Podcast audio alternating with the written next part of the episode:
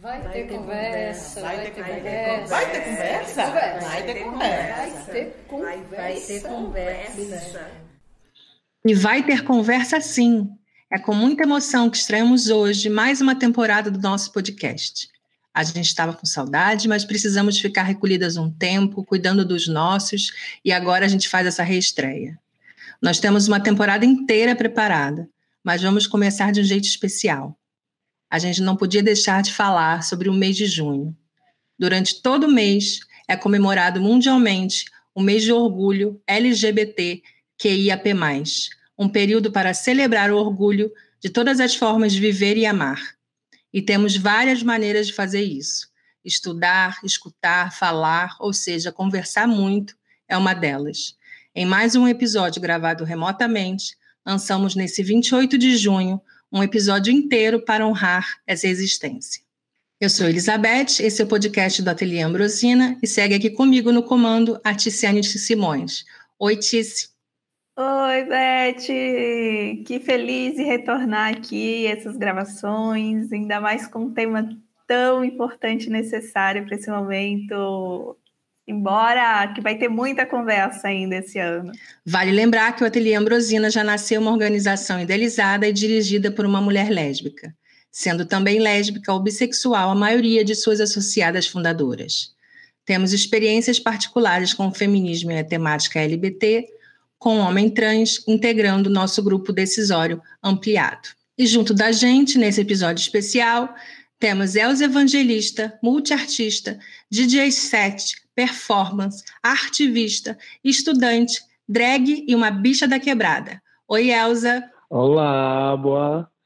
Ai, bom dia, boa tarde, boa noite a todos que estão ouvindo esse podcast. É um prazer estar aqui com vocês. Menina, foi o currículo, ela pegou da minha bio do Instagram. foi o currículo agora, o resumão. Aqui a gente Ai, estudou, se preparou para te receber. Muito bom a gente estar tá nesses encontros, mesmo que seja de forma online, né? É sempre bom estar trocando ideia com os nossos e também para a gente se sentir sempre contemplado aí, né? Às vezes a gente se sente tão só dentro dessas, dessas é, resistências, que é sempre bom a gente ouvir outras vozes que nos contemplam também.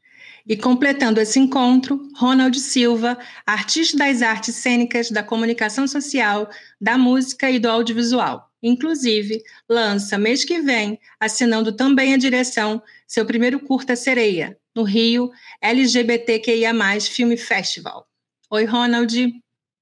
Oi, minha gente, eu tô me sentindo, tô tentando segurar aqui a emoção, o furico interno, porque eu sou muito fã do trabalho de todas vocês, demais. É, e como eu já comuniquei antes nos bastidores, vocês trendaram nos meus podcasts mais escutados no final do ano passado. E vão seguir assim nesse ano e além. Oba! Então, antes da nossa conversa, seria legal a gente começar explicando o que quer dizer a sigla LGBTQIAP+. Como eu falei, junho é um mês de conscientização e foi escolhido porque marca a rebelião de Stonewall. Em 1969, um bar em Nova York, frequentado pela comunidade queer, foi invadido pela polícia para agredir e prender as pessoas que estavam ali. Até aí, nada de novo. Essa perseguição era rotina. Só que em 28 de junho daquele ano, a galera reagiu, e daí ficou conhecido como um dia de resistência. E sim, nós estamos em 2021 e a luta para garantir o direito à existência continua. Quem me ajuda? Vamos lá. L de lésbicas, G de gays, B, B de bissexuais, Ainda que algumas pessoas pensam que é de Beyoncé ou de Britney, mas é de ah, Isso. Tá na, tá, na, tá na sigla. Tá na sigla. O T de travestis ou transexuais. Isso. É transgêneros, né? Isso. Uhum. Que é de queer, que discute gênero e suas imposições, pessoas que fazem essa discussão, e é um termo em inglês que queria dizer, quer dizer estranho, esquisito, e que também foi ressignificado pela comunidade. E de intersexuais. A de assexuais, P de pansexuais. pansexuais. E mais de outras e todas as possíveis formas de viver e amar. E aí, gente, por que um mês de celebração do orgulho? Bom, eu acredito que porque é o contrário do medo, é o contrário do horror que a gente enfrenta para poder ter uma vida plena, buscar essa vida plena. É, porque orgulho é essa ferramenta de entender que não há nada de errado com quem a gente é, não por isso, porque somos pessoas complexas, com qualidades e defeitos, e não é sobre achar que a gente merece algo apenas pelas nossas identidades de gênero ou sexualidade, sim não nos distratar por isso, não ter direitos negados por isso, não ter a nossa é, é, é, risco de vida por isso. Então, enquanto isso ainda for motivo dessas violências, a gente ainda vai precisar discutir. Mas é importante também que a nossa, que a nossa, o nosso reconhecimento dessas características que são tão tratadas como motivos para nos violentarem é, sejam também motivos realmente de felicidade, da gente se amar por isso também, né? Que, que, é, que não seja é, baseado só na violência que a gente sofre, que a gente busca o orgulho, através do medo que a gente que a sociedade cria na gente, que a gente busca esse orgulho, que a gente busca esse orgulho nas potências de ser quem a gente é plenamente.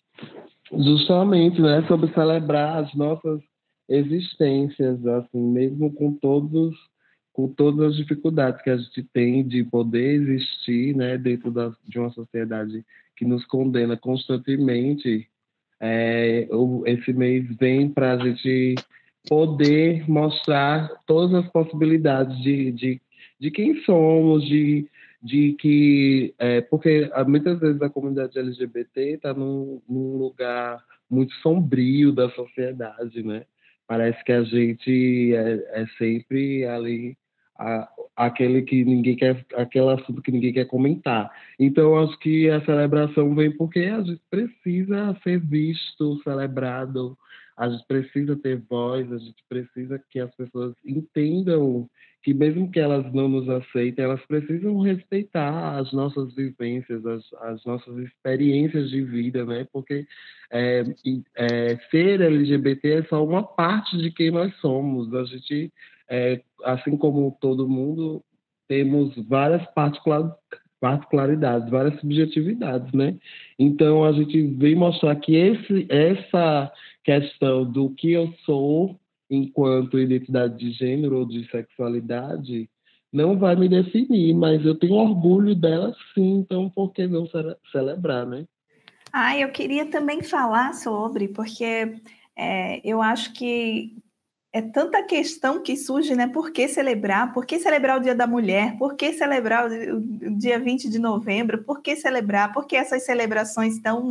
Né? O nosso dia é todo dia mas eu acho que é uma demarcação importante, eu acho que nasce dentro de uma data importante, uma data que precisa ser lembrada. É, ne é nesse período, é nessas datas que a gente faz com que a sociedade tenha acesso a informações que normalmente circulam dentro das nossas bolhas, né, dentro dos nossos debates, dos nossos conhecimentos, das nossas leituras.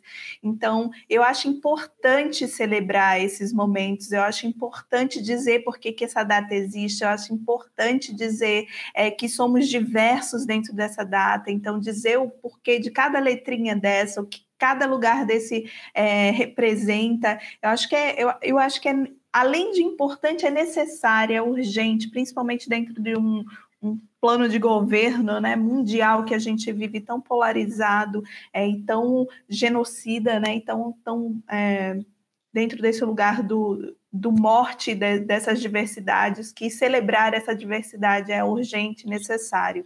É isso aí. E eu acho que também tem a ver com a coisa de a gente tentar fazer virar normal, né? Porque normal é, só não é visível, né? Só não é visível. E a coisa da celebração tem muito a ver também com o ter orgulho, né? E, e festejar, ou celebrar o que se é. Porque gosto muito desse, dessas viradas de chave da arte, viradas de chave do afeto, da, do humor, da dança, da música, do colorido. Então, eu acho que sim, é para é para é para marcar território, é para instigar mesmo, é para afinetar. E acho que é uma brecha na comemoração mesmo, porque é. a gente está sempre na TV com esses casos de morte, esse caso de.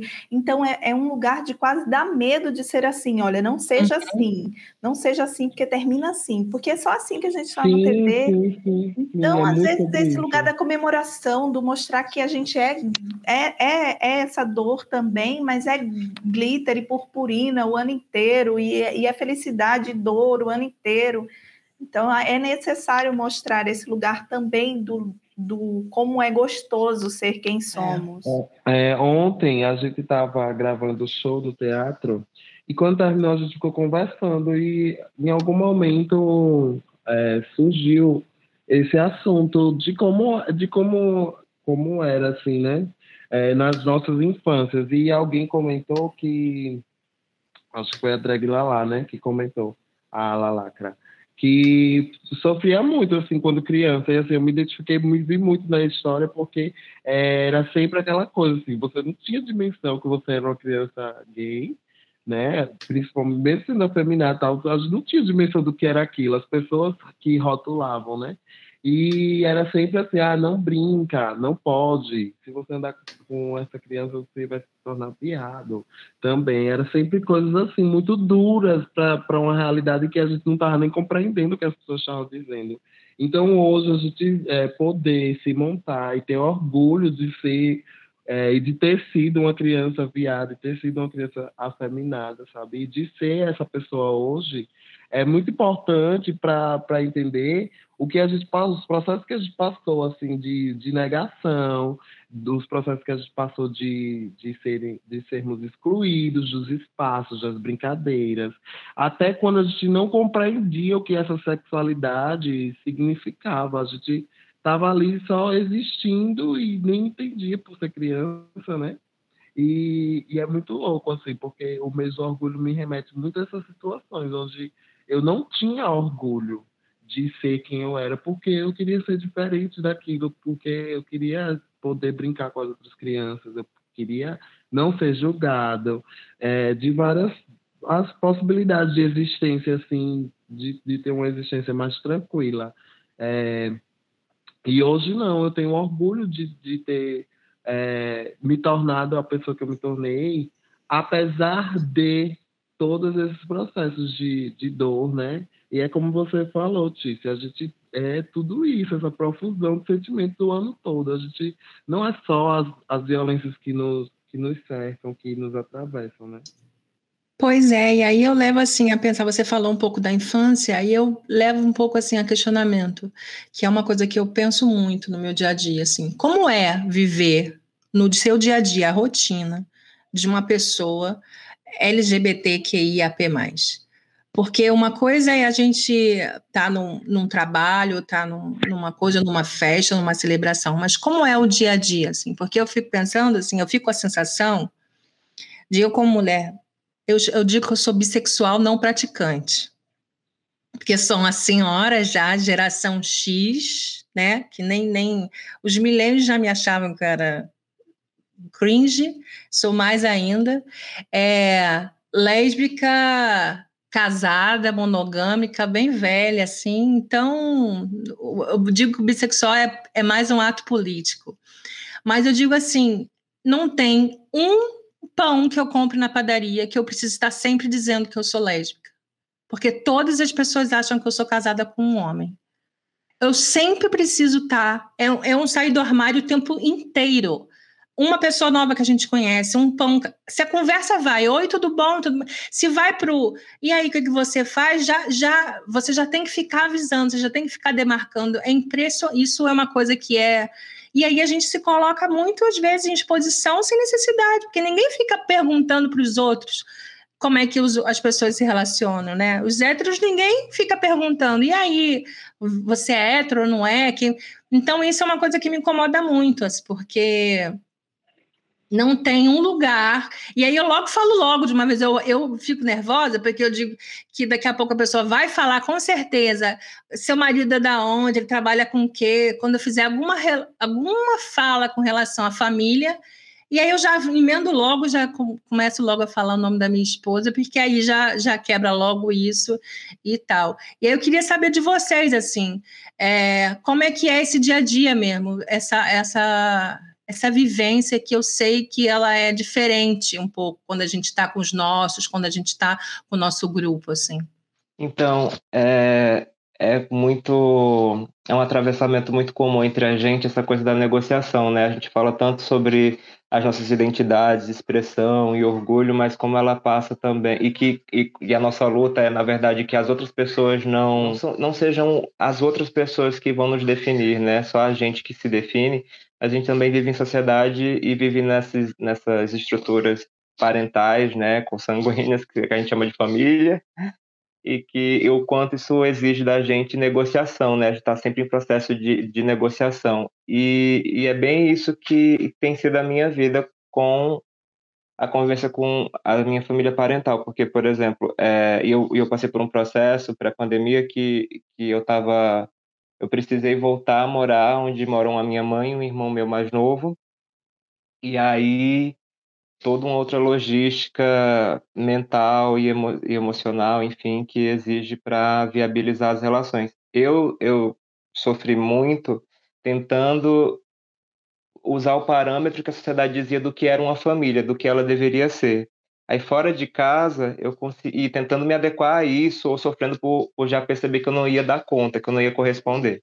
E aí foi com a família que eu, que, eu, que eu pude conquistar, que eu falo mais do que eu escolhi, a família que eu escolhi, porque eu acho que toda amizade, ela é, na verdade, uma construção de duas pessoas ou mais, né? Não é bem, não é sobre nem, é nem sobre posse, é sobre obrigação. É mais que isso para mim.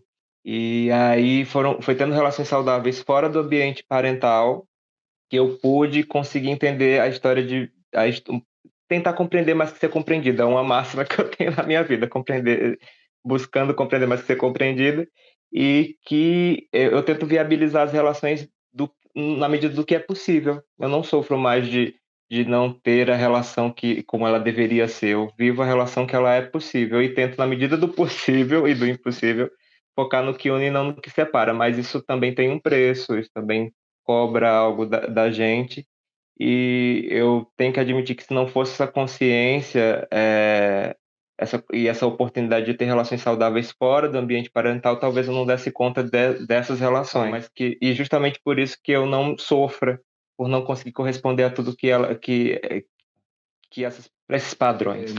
A minha relação com o mundo, assim, é muito estranho porque é, eu sou, eu acho que eu sou um dos, do, faço parte de um grupo de LGBTs que foi aceito muito bem dentro de casa, assim, pela minha mãe, sobretudo, minha avó.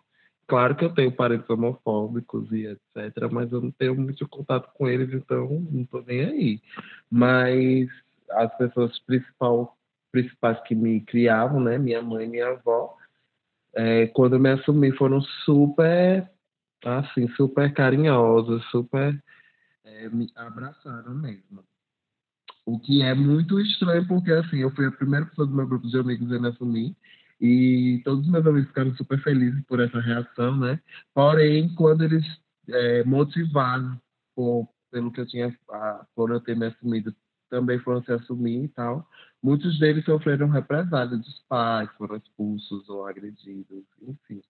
Aí é, aí é que né, a, a realidade começa a bater para mim, assim, na adolescência, que eu realmente percebi que nem, nem todo mundo vai aceitar, mesmo assim, quando é parente e tal, né? A família é, é esse lugar, assim, complicado.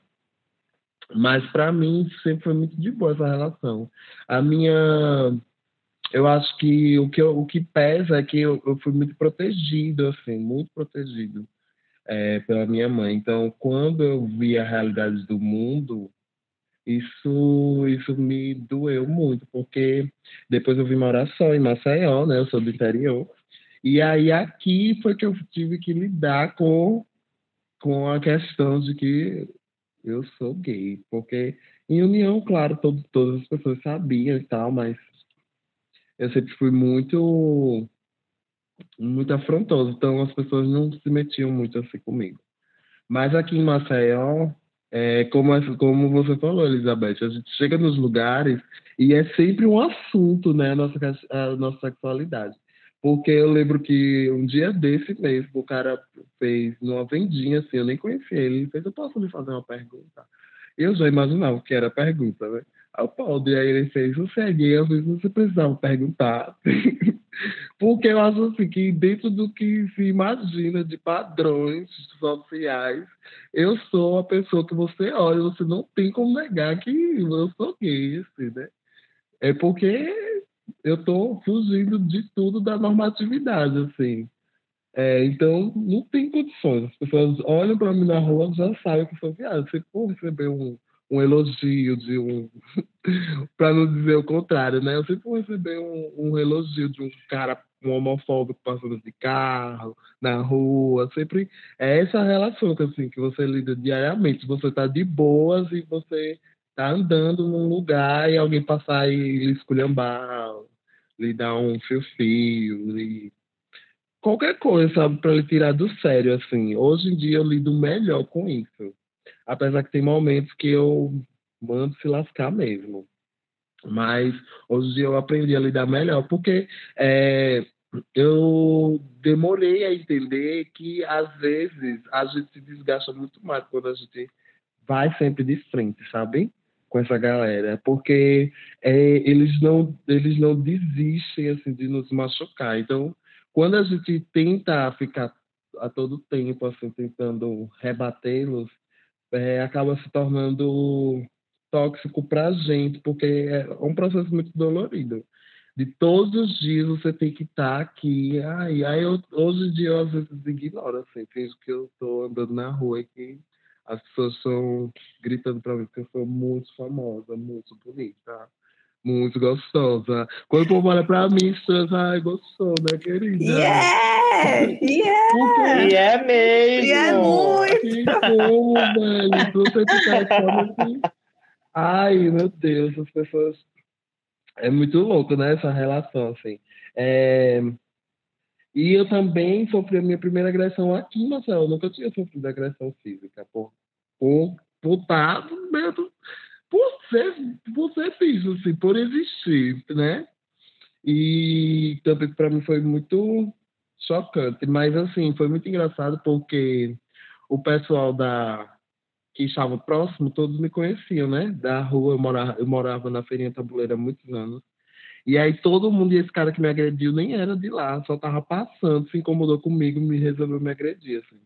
Quebrou um cano PVC nas minhas costas. E o pessoal foi todo para cima dele e tal. Todo mundo, assim, para mim me surpreendeu bastante, assim, a reação das pessoas, porque geralmente o que a gente está acostumado é que as pessoas você, vejam essas violências acontecerem e naturalizem, né? E deixem para lá. Mas, assim, eu sinto que de alguma forma, né, mesmo que aquelas pessoas não sejam totalmente é, a favor do, dos nossos direitos etc. Mas eu sei que de alguma forma a relação que elas tinham comigo faz com que chegue num lugar ali que elas entendam que aquela violência é errada, sabe? E tanto aqui é foram me defender. Então, assim, é, a gente vive tanto nessa corda bamba, porque às vezes a gente não sabe se as pessoas. Como é, que, como é que isso funciona na mente das pessoas? Como é que isso funciona na mente das pessoas que são homofóbicas, né? Porque tem gente que é, eu digo por, por relatos que eu, que eu já presenciei, coisas que eu já presenciei, né? Não só comigo, mas coisas que eu já presenciei de pessoas que é, têm problema com você, por você ser LGBT, mas aí alguém da família se assume, aquela pessoa entra num processo de redescoberta, tarará, de redenção, ou então não, também, né? Ou então entra num processo de excluir e de se tornar uma pessoa ainda mais. Quantas pessoas que eu vi que eram tão desconstruídas e assim a primeira é, oportunidade que teve algum contato a mais com uma pessoa LGBT foi super rude, foi super. Então assim é, a, a homofobia, a LGBTfobia está em todos os lugares e às vezes de uma forma tão natural que as pessoas nem percebem que estão sendo, sabe? a gente chega nos lugares as pessoas são homofóbicas, assim, de uma forma que elas acham muito natural, porque é isso, a gente tratar esse pessoal assim é, é de boas. Então eu comecei a tratá-los assim, mais ou menos no mesmo, na mesma moeda, sabe? Eu trato assim, hétero como até como se fosse gente, às vezes. Mas no geral eu fico. tem até amigos que são, né? É, tem é, até eu... amigos. Aí, você comentando agora, falando do interior, você citou o interior, também sou de cidade do interior. Está todo mundo aqui falando de Maceió, capital? É, minha gente? Está todo mundo aqui em Maceió, capital de ah, Alagoas. Para quem estiver ouvindo a gente no Brasil e no mundo, né? Porque podcast rompe fronteiras. E aí, eu sou natural de uma cidade chamada Santana do Ipanema. E é curioso como é essa história do, de que você comentando justamente das pessoas que, que às vezes se mostram desconstruídas, mas na hora do vamos ver mostra na verdade que o preconceito está falando mais alto. Porque é, no interior eu tive amizades que elas não tinham uma consciência das pautas sociais, mas que a gente focava na gente. Então elas não tinham, elas não eram desprendidas dos preconceitos, mas é, a, por conhecer a, a, convivência né, na escola e tal, faziam que a gente tivesse relações de afeto e tudo mais. Aí veio todo esse processo desses últimos anos, do golpe, 2014, depois da ascensão do fascismo, e aí esse desgoverno genocida, a gente viu o preço de não debater, de não conseguir elaborar melhor essa construção intelectual, essa construção de, essa construção de conhecimento sobre as pautas sociais, que é uma coisa que várias pensadoras, várias filósofos, como a Djamila Ribeiro e tantas outras, trazem essa importância de que é, não está longe de ser a tolerância o que a gente precisa, e sim o respeito às diferenças e que isso vem com busca de conhecimento, né, com abertura de conhecimento, é, realmente se importar com as pautas e conhecer sobre elas, buscar conhecimento sobre elas, porque senão a gente vira uma pessoa rasa que acha que não é, mas na verdade está reproduzindo várias violências sem, sem, sem perceber, porque essa história de intenção é bobagem. Sempre há uma intenção. Na verdade, na verdade, tem várias pessoas que reproduzem preconceitos e elas acham que tudo que vale a pena na vida são os preconceitos que elas têm. Tudo que elas, tudo que elas construíram na vida veio a partir de preconceitos. Então, realmente, se elas convivem só com pessoas preconceituosas, todas as coisas são privilégios a partir delas não refletirem os preconceitos e as estruturas preconceituosas que a gente vive, ela acredita que tudo que ela tem na vida, tudo que a piada que ela ri, as pessoas que ela conversa, as coisas que ela conquistou, foi a partir de reprodução de pensamentos e atitudes preconceituosas e violentas. E a gente tem que acreditar que a gente é mais do que isso. Esse é o ponto. Se, ab se abrir para aprender e realmente parar de achar que o enfim, que a sua felicidade depende da eliminação de outra pessoa. Realmente a gente consiga construir uma sociedade que seja para todas, todos e todos. Porque esse jogo de ou, ou vocês ou eles não vai levar todo mundo para lama, na verdade. Já está levando, e sempre o, o lado que já vem sofrendo e que luta para que seja para todo mundo realmente. Teve um, uma questão que Ronald trouxe, eu acho que no início da fala, que de alguma forma acabou é, se guiando também assim durante o, o, todas as nossas falas, que é essa nossa rede de afeto, né? O quanto é esse lugar, quando a gente descobre nesse lugar, teve uma fala, na fala de Ronald, ele fala até que é, não é nem é escolhido, é conquistado, né? Esse espaço conquistado que a gente consegue com amigos, com é, pessoas que a gente até considera esse lugar de uma outra família, né? De, de onde eu consigo ter esse lugar do que seria uma mãe, o que seria né, dentro dessa sociedade ali um, uma figura de mentores, né, pai e mãe. Então, é, o quanto isso é forte dentro da comunidade LGBT, o quanto é necessário, que talvez a gente conseguir colocar essa balança, né, de o quanto que eu consigo ter disso, dessa minha família parental, né, de sangue ali de, e tal, e o quanto eu consigo é, receber é, essa necessidade dentro dessa família acolhida, conquistada, né, que é uma, uma palavra até bonita de se falar, né? Porque é bem isso, é o quanto a gente é, doa para poder receber e recebe para poder doar e, e, entende que há uma necessidade de todos esses lados. É, Queria mais falar um pouco sobre essa, rede de cuidados. Eu acho que a Elza trouxe isso com relação à família, o quanto ela se sentia acolhida, até pela cidade, mesmo sendo uma cidade interior, que a gente vê normalmente casos né, de, de opressões grandes, justamente por ter uma mentalidade é, vulgarmente divulgada como o interior, uma, um lugar mais. É, repressor, né? Foi para a cidade grande para poder se assumir, ou foi para fora. Maceió tem disso, né? Muita gente vai para fora para poder se assumir e passa todo o, processo de, de autoafirmação, de reconhecimento de suas suas vidas, né? De quem são, na verdade, para depois voltarem. Então, eu queria falar um pouco mais ainda assim dessas nossas redes e agradecer essas nossas redes, esses nossos oásis, né, que a gente encontra, que a gente consegue falar de coisas mais específicas sem esse receio do, do julgamento que vem de lá. Então, é, assim, para mim, eu sempre, eu sempre, os meus grupos sempre foram muito, é, desde união, eu tinha um grupo de amigos que todos eram LGBTs, então é, eu fui a primeira pessoa a me assumir, né? O que todo mundo da cidade sabia. Eu era a bicha da cidade, né? Interior sempre tem as pessoas que são os LGBTs da cidade, né?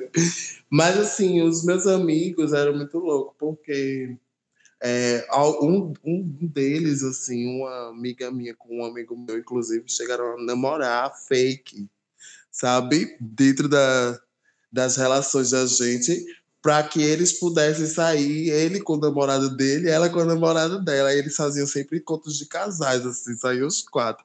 E era muito engraçado, porque a gente sabia tudo, né? Mas as outras pessoas não sabiam. Eu, eu acho que essa, quando você fala de família, tem uma coisa que é muito comum no universo drag, no universo.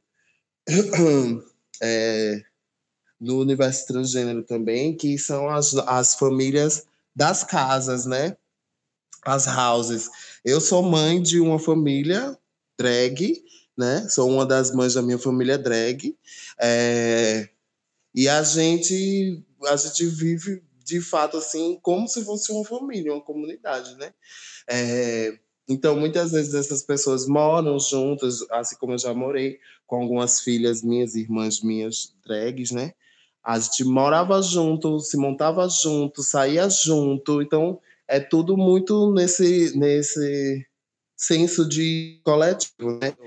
Isso quando se assumir ter vários problemas. Então, a gente vai se juntando ali de fato como uma família, né? Quando você quando uma drag maqueia uma outra pessoa pela primeira vez, aquela pessoa se torna uma filha daquela drag, né? É como se fosse um batizado, assim, um processo como se fosse um batizado. Então, ali vai se construindo laços que depois vão se tornar laços afetivos, porque a gente não vai conversar sobre, sobre maquiagem. Sobre... Eu acho que a universidade também foi um, um momento assim muito importante para mim de, de ampliar esses laços, que aí eu conheci os movimentos sociais, e dentro dos movimentos sociais conheci outras pessoas que também estavam lutando ali pelos mesmos ideais que eu, então aquilo também é, me fez me fez me trouxe esse senso de pertencimento, né? É uma das primeiras vezes que eu realmente me sinto pertencente a algo, alguma coisa. É quando eu começo a, a entender o que essas, esses grupos dessas militâncias vão trazer é, e o, a, a importância daquilo para a minha vida, né? É, é, quando você sente que, que o seu direito também de existir também é válido. É basicamente isso. Então, ali também se constru, eu construí vários laços de amizades. Tenho muitos amigos que vêm daí. E é isso, essas redes são, estão sempre sendo ampliadas, né? O Ronald já tive a oportunidade é, no Alagoar de estar com ele e tal. Foi outro trabalho que a gente fez um webinário. E quando a gente vai fazendo essas pontes, né, sejam através de trabalhos ou da academia ou ou do dia a dia mesmo, a gente vai acaba sempre agregando mais uma pessoa ali no seu cotidiano, porque é, é sempre assim, né? A gente, eu acho que a comunidade LGBT, a gente está em todos os lugares, mas está todo mundo meio disperso, assim. Então, sempre acontece algum encontro como esse aqui que possibilita que a gente se re, é, reagrupe novamente, que a gente reúna forças novamente. E é, para mim, é assim que funciona, assim, o fluxo da, das nossas das nossas conversas, das nossas, dos nossos diálogos, né? É isso, e eu acho que tem um pouco a ver com essa coisa mesmo que vocês estão falando. A nossa virada de chave, assim, quando a gente se conecta e começa a encontrar quem a gente é, tem muito a ver quando a gente consegue perceber quem são os nossos aliados, perceber quem está junto. E aí a gente realmente se foca em só estar em quem está junto de você. E não é problema nosso se a pessoa gosta de você ou não, é problema dela. Não, não, você não tem que se preocupar com isso. Então, eu acho que essa virada de chave de, desse local, lugar no mundo, acho que tem muito a ver com isso que vocês estão falando, com as nossas redes, com nossos amigos. Quando a gente consegue família, ótimo. Quando a gente não consegue, são casas, são locais de trabalho. É para correr atrás e encontrar, porque vai, em alguma hora, eu acho que tem muito a ver. Eu acho que todo mundo que eu conheço e eu, assim, tem muito a ver com essa tomada de força, assim, em, quando a gente consegue que seja um ou que sejam cem aliados, né? Ah, bora conversar? Ah, eu quero fazer um momento tiete, assim, que a Elsa, eu conheci ela é, quando eu assisti a estreia de Estação Aquário, filme incrível do Ateliê Sesc Cinema, e que foi, inclusive, a último, o último lançamento presencial antes desse momento horroroso da, da Covid. E aí eu fui super tiete atrás dela e, da, e do coletivo dela, foi ótima, foi incrível. E depois teve o projeto da ocupação trans, que foi um webinário do Alagoar no começo desse ano, remoto, que a Elsa foi uma das pessoas que estavam à frente. Eu fui estudante da Elsa e foi incrível, um fim de semana de atravessamentos maravilhosos. Pessoas é, trans e não binárias, todas não brancas, foi super importante, é, à frente desse webinário e rendeu também uma live ótima que está no canal do Alagoar no YouTube, é, com a presença dela. E, e aí, essa coisa do afeto, a Tice, por exemplo, a Tice e a Beth eu conheci é, pessoalmente no, numa oficina através da Mostra Sururu, é, em 2019, pessoalmente, porque já era uma pessoa que eu. A Tice eu já conhecia dos trabalhos incríveis, dos filmes que ela já atuou aqui da cena audiovisual, não tinha, não tive a chance de assisti-la no teatro, até porque eu passei por um processo que eu morei um tempo em São Paulo, depois eu voltei para cá, é, para aqui para Alagoas, Maceió, e a Beth eu conheci lá e que hoje é uma pessoa que eu considero da minha família, é a minha família, parte da minha família, e estou aqui arrodeado de pessoas queridas e, e eu, como a arte também é um, um ambiente que, sem querer romantizar, mas que legitimamente, quando ela acontece pra, no, no, seu maior propósito, que é o propósito de nos fazer encontrar, de se encontrar, de promover encontros, ele, ela é, a arte, ela é, as artes, né, no plural, são uma imensa ferramenta de, desses, enfim, de, de afetividade, de construção de relações de afeto. E como foi importante também é, ver artistas como vocês, como a Beth, como a Tice, como a Elsa, e como todo mundo do, do, é, do Ateliê Ambrosino, por exemplo, que são também referências né, dentro das suas potências. Então, é, são pessoas que têm os enfrentamentos por ser quem são, mas também são pessoas que estão ocupando espaços, que estão fazendo, que estão realizando, e quando isso inspira, a gente fortalece a gente como coletivo também. É, inclusive eu também estava na estreia do Aquários e a Tice participou da direção. Nós ah, eu tenho nada desse filme. Estação Aquários é um queridinho, assim, é a primeira vez que eu estava numa direção, direção coletiva, né, é. final do, do curso do Ateliê Sesc de Cinema, mas é de coração, assim. Infelizmente, o único dia de sete que eu não fui foi o dia que a gente gravou Elsa no, no, no trem, é, mas, assim, nem, nem tenho comparações, assim. É, a Elsa também está nos meus planos, está nos nossos projetos, nas ideias. Tá? É, então. é engraçado porque o, o encontro do, do Estação Aquários aconteceu sem pretensão nenhuma, né? A gente tinha se reunido, mais uma vez, essa, essa coisa de de como a gente se agrupa, né? É, eu e, as, e, algumas, e algumas outras drags, é, a Anti, a Thaís Mana, que é minha irmã drag, e a Penélope, é, resolvemos fazer o Ocupa Drag, né? Que era para a gente ir para é, lugares da cidade e fazer intervenções. É, é, basicamente daí, né? Que, que vem o Transhow, que quando, quando o Ronald falou agora do, da ocupação, do webinário que teve do Alagoa, foi com a Natasha e a Lorena do Transhow, com a Isis e com a Alexandria, né? E as meninas do Transhow, a Natasha e a Lorena, é, é mais o Transhow é mais esse é mais um desses lugares, né, onde a gente encontra acolhimento. E é, e é isso que é difícil no mundo de hoje, né? Essas trocas de afetos. Eu acho que a comunidade LGBT ainda consegue conservar, pelo menos uma parte dela. A gente sabe que tem que temos muitos problemas, né? Dentro da comunidade, mas pelo menos uma parte dela ainda consegue conservar esse afeto assim pelo outro, pelo coletivo. E aí, pegando o gancho, já que a gente está falando de afeto, a gente tem estreia no podcast. Hoje nós damos início ao cochicho. É aquela conversa no pé de ouvido, aquele guardanapo que caiu, aquele tete a tete. Ai, que responsabilidade, né? Mas.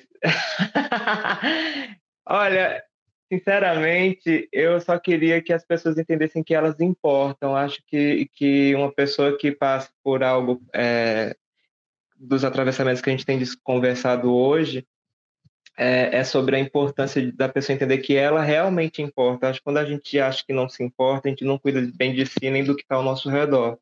Quando a gente acredita que a gente vale, que a gente tem valor, que por quem a gente é plenamente, a gente consegue avançar. Então, é, eu acho que era meio que isso que eu gostaria de ter ouvido mais no passado, assim. É, e, e, assim, apesar de hoje eu estar tá em um outro lugar é, psicologicamente, elaborando outras relações, mais uma pessoa mais empoderada do meu corpo, do, do, que eu sinto e do que eu quero fazer, eu gostaria que a, as gerações futuras não precisassem passar por todas as violências que a gente relatou aqui, que a gente viveu.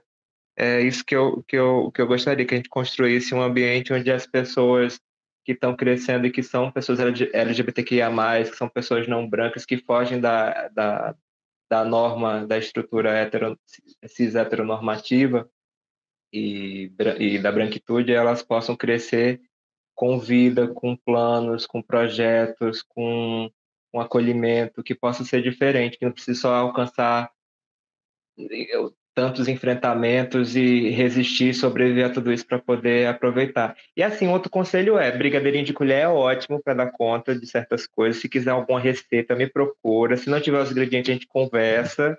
E passa esse momento pandêmico, eu vou distribuir para uma galera brigadeirinho de colher. Então, você aí que está ouvindo a gente que está tá batendo a cabeça aí com um bocado de coisa, sobreviva que vem brigadeirinho de colher aí a caminho. E abrações.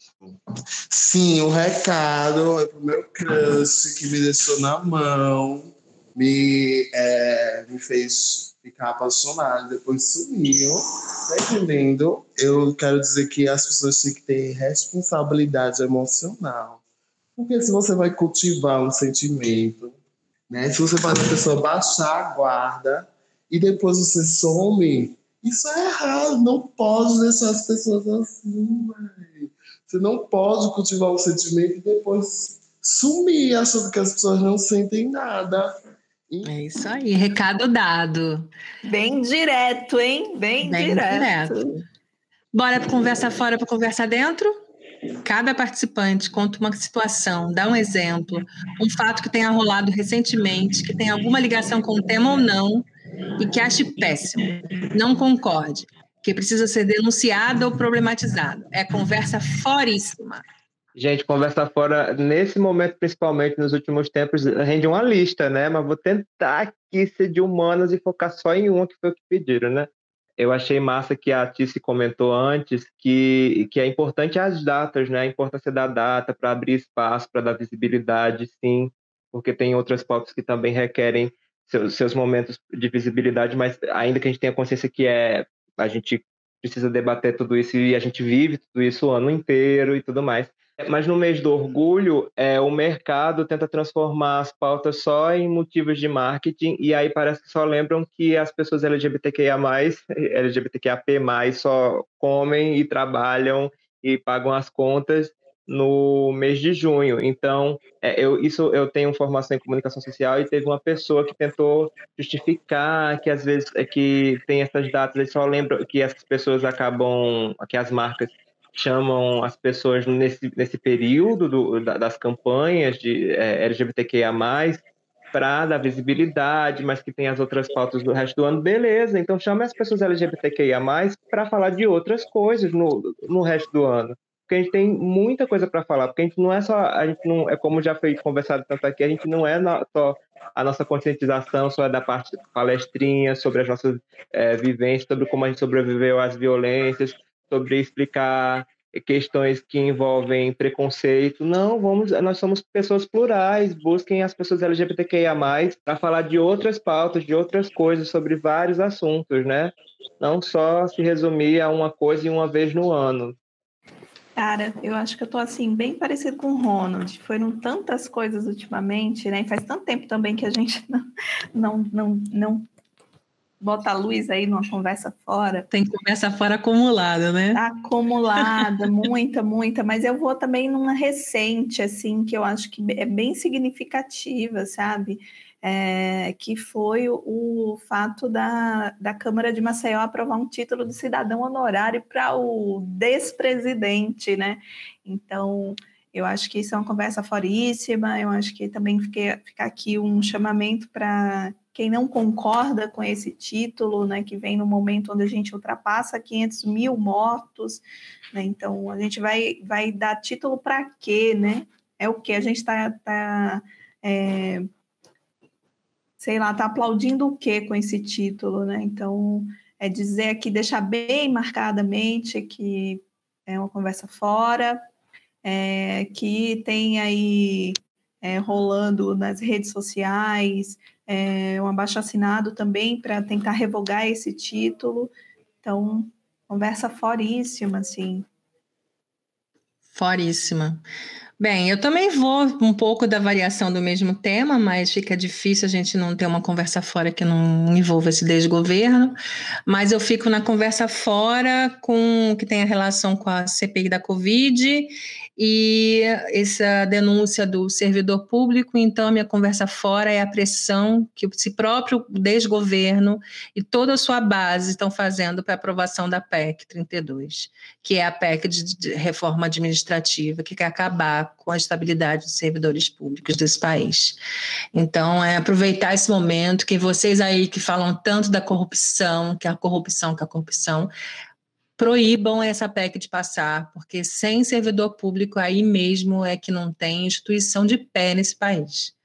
Então, tudo vira cabide de emprego, é uma rachadinha em todos os setores. Então, é pela valorização demais das instituições. Vote contra a PEC 32. Agora, bora para conversa dentro. O Conversa Dentro, cada participante fala uma situação, um exemplo, um fato que tenha rolado e que mereça ser celebrado. Alguma indicação de um projeto, um coletivo, uma iniciativa, qualquer coisa. Manda ver, vamos seguir a mesma ordem. Ronald, qual é essa conversa dentríssima de hoje? Minha conversa dentro, ela é a live do Trans Show que vai acontecer no dia do orgulho, dia 28, dia do lançamento do episódio do podcast, mas que quem não tiver assistido é, na transmissão vai ficar salvo no canal, o Wonderful, da Natasha Wonderful, ativista incrível, maravilhosa, e que, como a Elsa já falou, e que ela faz parte do elenco, é um grupo importantíssimo, com sete anos de um trabalho incrível, valiosíssimo aqui em Maceió e região, e que o meu sonho de princesa, já vou jogando aí essa semente aí para quem estiver escutando a gente, é conseguir que a gente sempre apoie os projetos do Transhow, desse grupo de artistas incríveis, e que a gente, e que o meu pequeno, grande sonho para esse projeto é que as pessoas se unam para que elas, as participantes do Transhow elas possam é, conseguir fazer uma oficina de cinema e possam gravar um curta que conte um pouco do muito que é a trajetória desse trabalho inestimável que a gente tem com o Transhow. Cara, Ronald roubou minha, minha conversa dentro. Vale só, ah, vale só dizer assim, assina embaixo? Vale, você pode falar assim, voto com voto com a relatoria. Voto com a relatoria. E ainda reforça a relatoria. Eu acho que eu ia comentar sobre a live, assim, como um ponto para chegar para conhecer, mas queria muito falar sobre o Transhow, que eu acho que ele fez com que é, esse lugar do do artista transformista, né? Que ele tivesse esse espaço de visibilidade no, no que é conhecido como um espaço de elite, que é o teatro, né? Então, levar esse show para dentro do teatro, ter isso como um espaço é, de arte reconhecida. Eu acho que a minha conversa dentro estava totalmente aí. Foi, a, foi ali que eu descobri muitas artistas assim é, daqui de Maceió, de Alagoas. Então, minha conversa dentro vai total ao Transhow, a todas as outras casas, famílias, né, que a gente já citou aqui também. Então, assina embaixo com a relatoria. E viva as drag queens transformistas aqui de Alagoas, minha gente! Viva! Emenda aí, Elza, no seu Conversa Dentro. Então, né, o pessoal já falou da live que tá linda, gente, tá linda, assim. E vai ficar no YouTube disponível, né? O teu show é sensacional demais. É... Além disso, eu quero fazer um convite a todos que dia 3 de julho é, vai estar tá rolando uma live também sobre é, a diversidade, sobre o mês do, orgulho LGBT lá em União. E eu vou estar tá performando, vou estar tá dando entrevista também. E eu fico muito feliz de como a cidade tem evoluído em relação às questões culturais. É, o pessoal que está à frente são pessoas que eu participei de movimento estudantil e tal, e hoje ver essa galera ocupando esses lugares de poder. Maravilha. Bem, já que, já que teve uma concordância na relatoria, vou fazer um, um conversa dentro em duas partes. Uma só reforçando, a gente falou bastante disso, mas reforçando as famílias que apoiam suas crianças viadas, seus LGBTs que ia P+, que acolham. É, vocês são conversa dentríssimos, amigos, que é a rede de acolhimento. Então, eu sei que, que esse mundo é difícil e que a gente quer proteger quem a gente ama. Então, vocês são demais. Conversa dentro para os familiares e amigos que acolhem. E também fazer aqui uma divulgação, uma conversa dentríssima para o movimento Lactantes pela Vacina, que é um movimento nacional e que aqui em Alagoas está rolando fortemente uma mobilização para que as mulheres, mães que amamentem, possam vacinar com ou sem comorbidade, que é um, torna um grupo muito vulnerável e o, o Brasil, um dos maiores países do mundo que mais, mais taxas altas de mortes de mulheres grávidas e de bebês.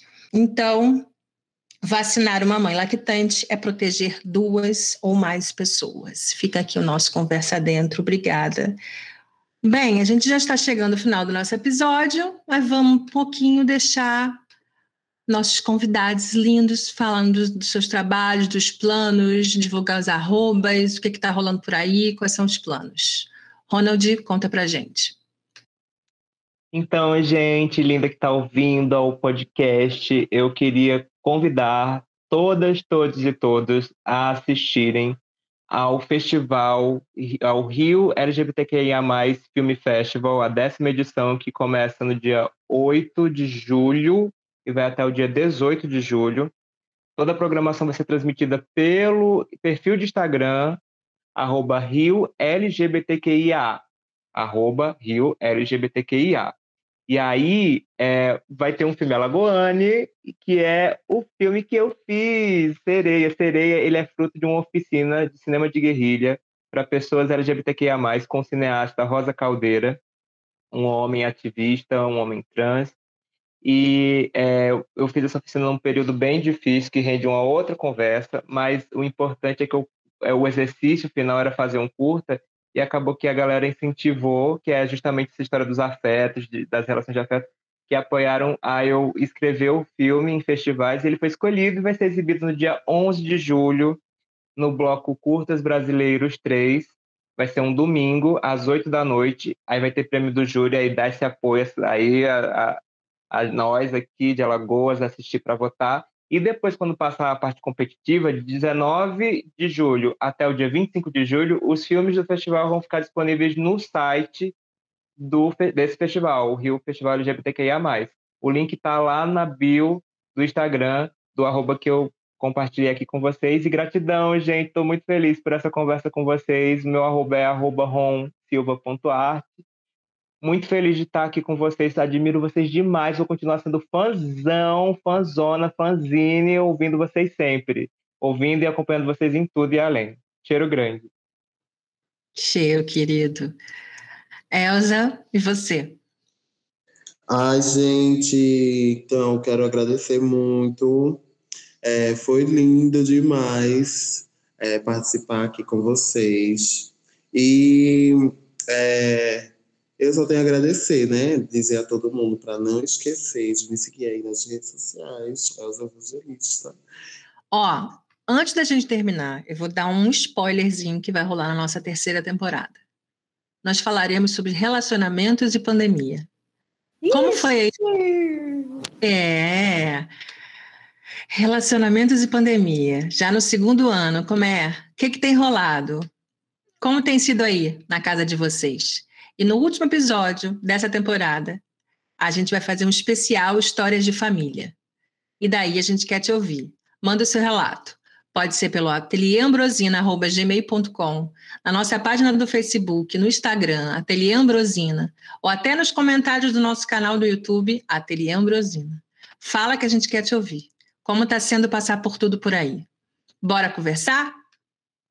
E aí, vamos acabar com música? Vamos acabar com arte? Quem, quem preparou alguma coisa para a gente terminar celebrando esse, esse mês, esse dia, essas pessoas incríveis, maravilhosas que são vocês?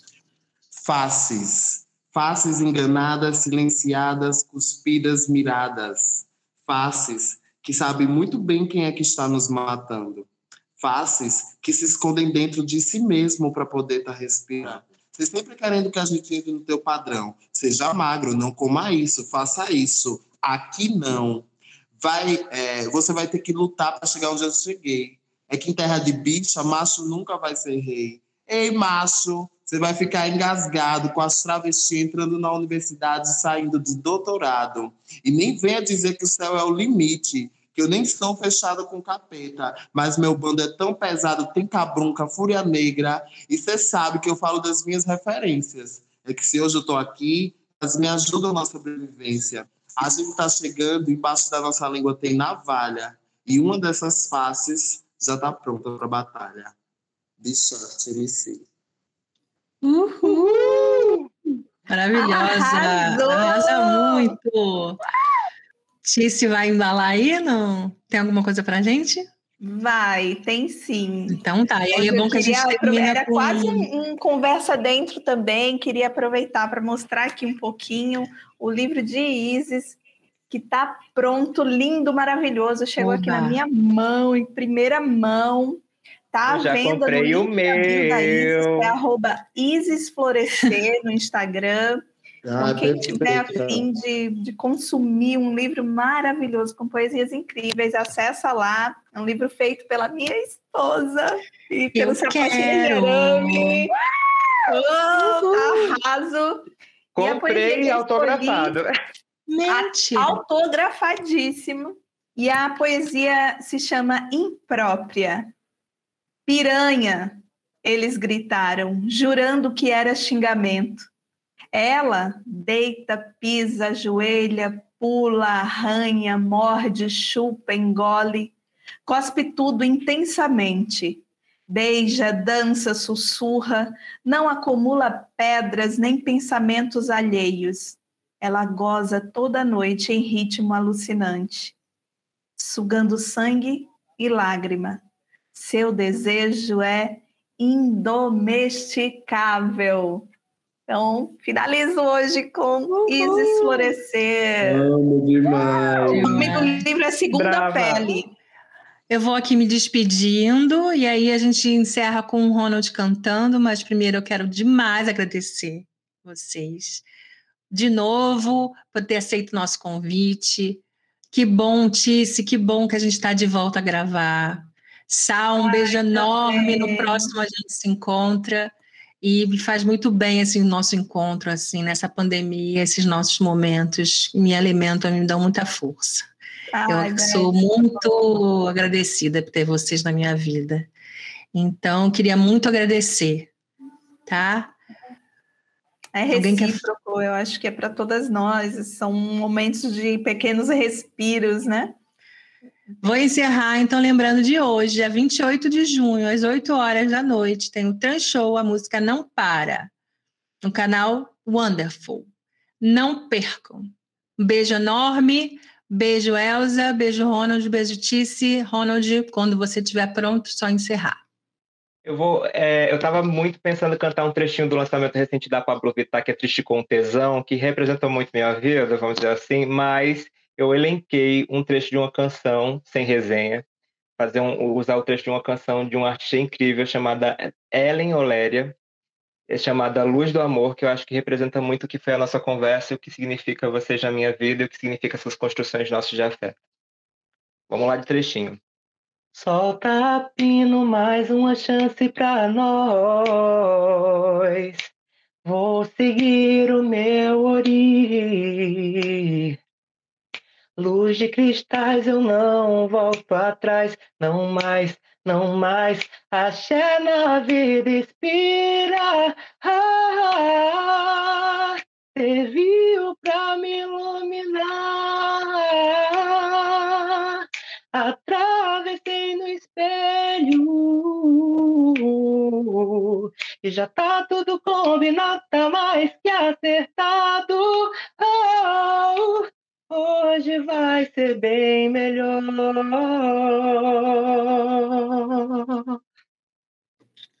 Uhul! Já tá bem melhor. Beijo, gente. Beijo. Bora conversar. Bora conversar?